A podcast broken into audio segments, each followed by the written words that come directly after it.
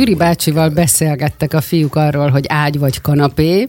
Ez ugye messze menő következtetéseket lehet ebből a témából levonni, de itt állítólag az a helyzet, hogy ez a kettő tárgy vagy eszköz okozza a legnagyobb fejfájást a vásárlóknak, hogyha a lakásunkat beszeretnénk rendezni. Bogárdi Adriennel, a Modiz bútoráruház alapítójával beszélgetünk. Jó reggelt! Jó reggelt, szia! Jó reggelt, szia! Jó reggelt, sziasztok! Hogy jött ki ez a ö, kutatás? Van egy ilyen kutatás, hogy ez az eredménye, hogy ez a kettő okozza a legnagyobb fejfájást?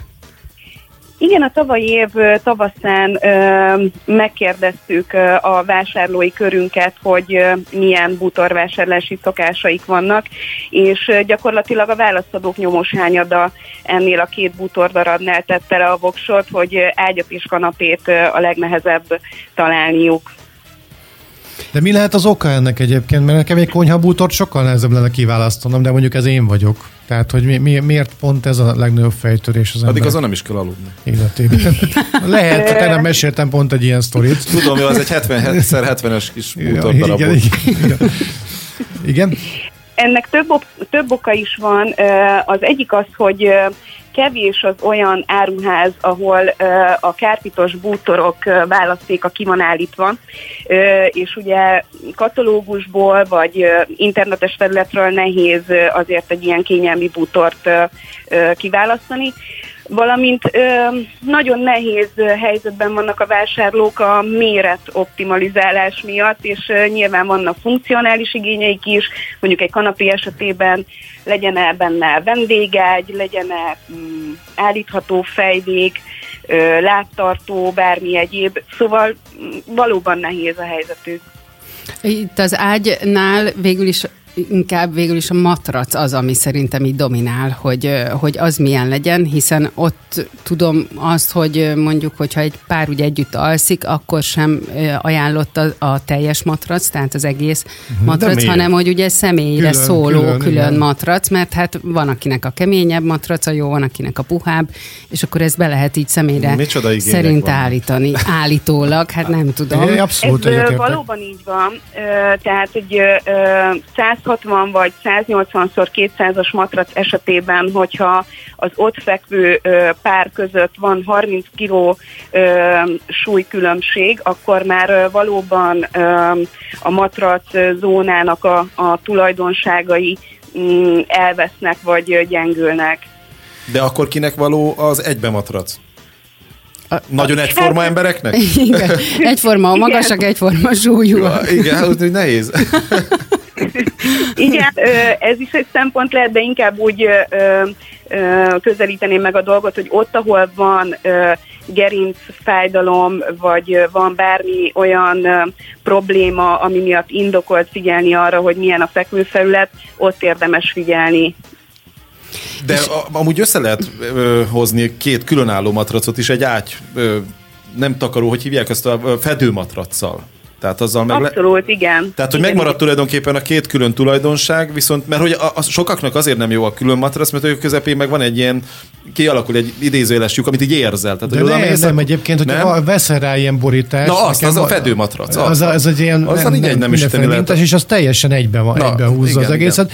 De van még egy dolog ezzel kapcsolatban, hogyha egy panasz jött szembe velem néhány évvel ezelőtt, hogy nem tud, Amikor aludni, nem, bútorboltban dolgoztam. nem tud aludni a feleség, mert amikor kettőt mozdul a nagy darab férje, akkor repül mindenki az ágyon, aki ott fekszik, le, jelen, jelen esetben a felesége, és hogy képtelen nyugodtan aludni, mert annyira hullámzik a- az egyben matrac. Úgyhogy ez is egy szempont. Hát ez lehet, hogy vízágy volt. És tényleg is, hogy ez a hullámzik, és er- erről lesz jutott eszembe, hogy man, manapság mennyire van divatban a, a vízágy, mert régen ez ilyen csodaszámba ment, hogy hú, vízágy, az biztos milyen tök jó, és mostanában én nem látok sehol, hogy ilyet forgalmaznának. Létezik amúgy még egyáltalán?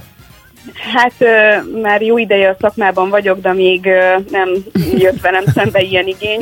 Mert én Úgyhogy azt feküdtem gondolom, hogy ez az akkori innovációnak egy ilyen úri hóbortja lehetett, de ö, valószínűleg ez hosszú távon nem ad olyan praktikumot, hogy, ö, hogy ezt keressék a vásárlók. Megposad a víz, és? Még, még attól rettegnék, hogy kiszakad, és akkor ott, ott tocsogok a vízben. Jaj, Reggelre elfolyik alóla. Ugye itt az elmúlt évek azért kezd, kedveztek az online vásárlásnak, viszont mm. azt is olvasom, hogyha, hogy három ember közül, tehát hogy minden harmadik ember annyira óckodik az internetes vásárlástól, hogy még egyáltalán nem vett, és soha nem is venne bútort online.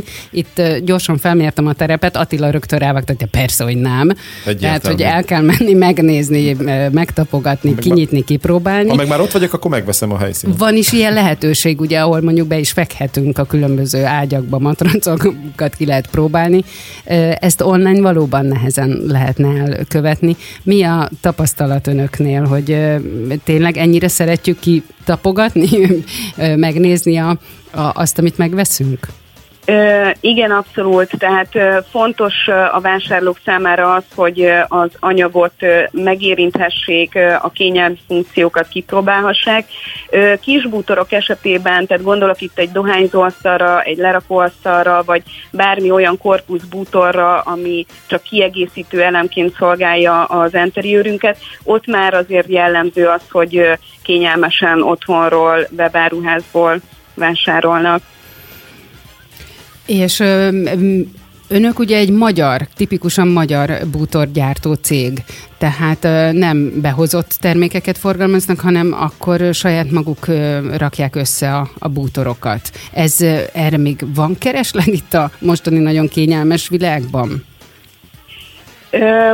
A Modiz hitvallása, hogy a a magyar gyártókat ö, ö, újra össze kell hozni egy olyan platformra, ahol a vásárlók megfelelő színvonalon tudják kipróbálni és ö, megvásárolni a termékeket. Nagyon feledésbe merültek a hazai gyártók, és ö, ezt szeretnénk egy picit ö, ö, visszahozni a vásárlói fejekbe és a termékkínálatunk zászlós hajója a Déligy Bútor ZRT termékcsaládja, mint a lakossági, mint az iroda bútor fronton, és gyakorlatilag ez mellett egyéb hazai gyártókat is igyekszünk forgalmazni, úgyhogy igen, ennek szeretnénk teret adni. És amúgy mit tudnak kezdeni a hazai bútorgyártók ezzel a svéd vonalal, mert ez annyira lerabolta a piacot, hogy valami eszméletlen. Tehát sok esetben én is kerültem olyan helyzetbe, hogy egyszerűen nem volt más lehetőségem elmenni máshová, hogy ez volt az egyetlen egy kézenfekvő dolog.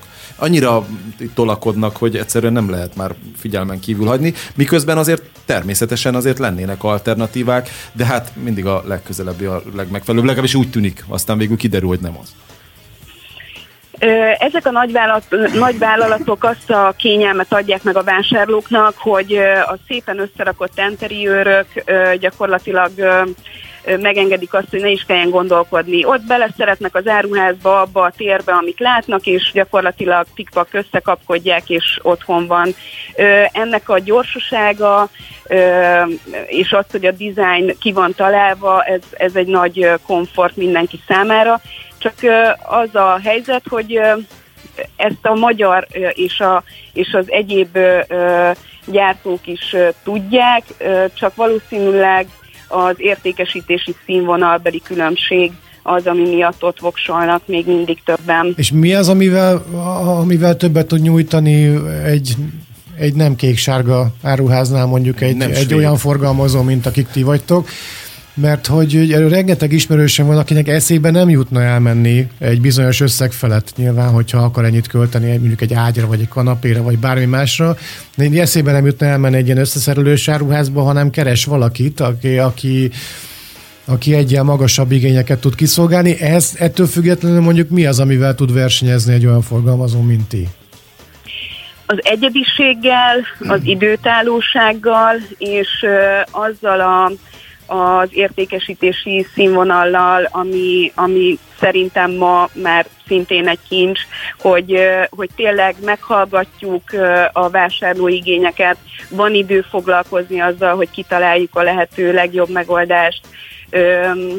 Ezek a fontosabb szempontok szerintem, ami miatt minket választhatnak. És összességében mondjuk ez drágábbra jön ki, vagy, vagy egy ilyen értékű, mondjuk egy ilyen összeszereléssel, mert ott is vannak azért csoda árak, tehát amikor pislog az ember, hogy Jézusom, mi kerül ebben ennyiben, és ezért már kapok mondjuk egy egyedibbet is, mondjuk például nálatok, tehát hogy árban ez hogy néz ki, ez jóval drágábbra kell gondolni, vagy számítsunk mondjuk idővel is, tehát mondjuk hosszabb ideig lesz az a kanapé, vagy az a bútordarab a környezetünkben, hogy kell ezt számolni? Az ilyen jellegű tömeggyártóknak az árképzéseivel azért valóban nehéz versenyezni akkor, amikor egy kicsit egyedibbet szeretnénk az ügyfélnek, de azt kell mondjam, hogy a, a határon belüli gyártásnak a, az alapanyagforrásai, a, a munkaerőforrása lehetővé teszi, hogy tudjunk versenyezni ezekkel az árakkal. Tehát nem kell félni attól, hogy attól, mert manufaktúrális vagy egyedi valami, az egyenértékűen drága is. Na, hát mi drukkolunk a magyar bútornak, hogy újra nemzetközi hírű legyen, de akkor erre Nagy meg is van az esély. Bízunk benne. Én azt gondolom, hogy az elmúlt időszakban, ahogy az élelmiszeriparban vagy a ruhadivatiparban sikerült elérni azt, hogy sikkessé vált hazait választani, úgy igyekszünk megteremteni ezt, hogy a bútoripar is elérje. Köszönjük, szépen. Köszönjük szépen. További szép Én napot. Köszönöm. Nektek is szia, szép szia. napot. Szia. szia. Bogárdi Adriennel a Modis Bútoráruház alapítójával beszélgettünk.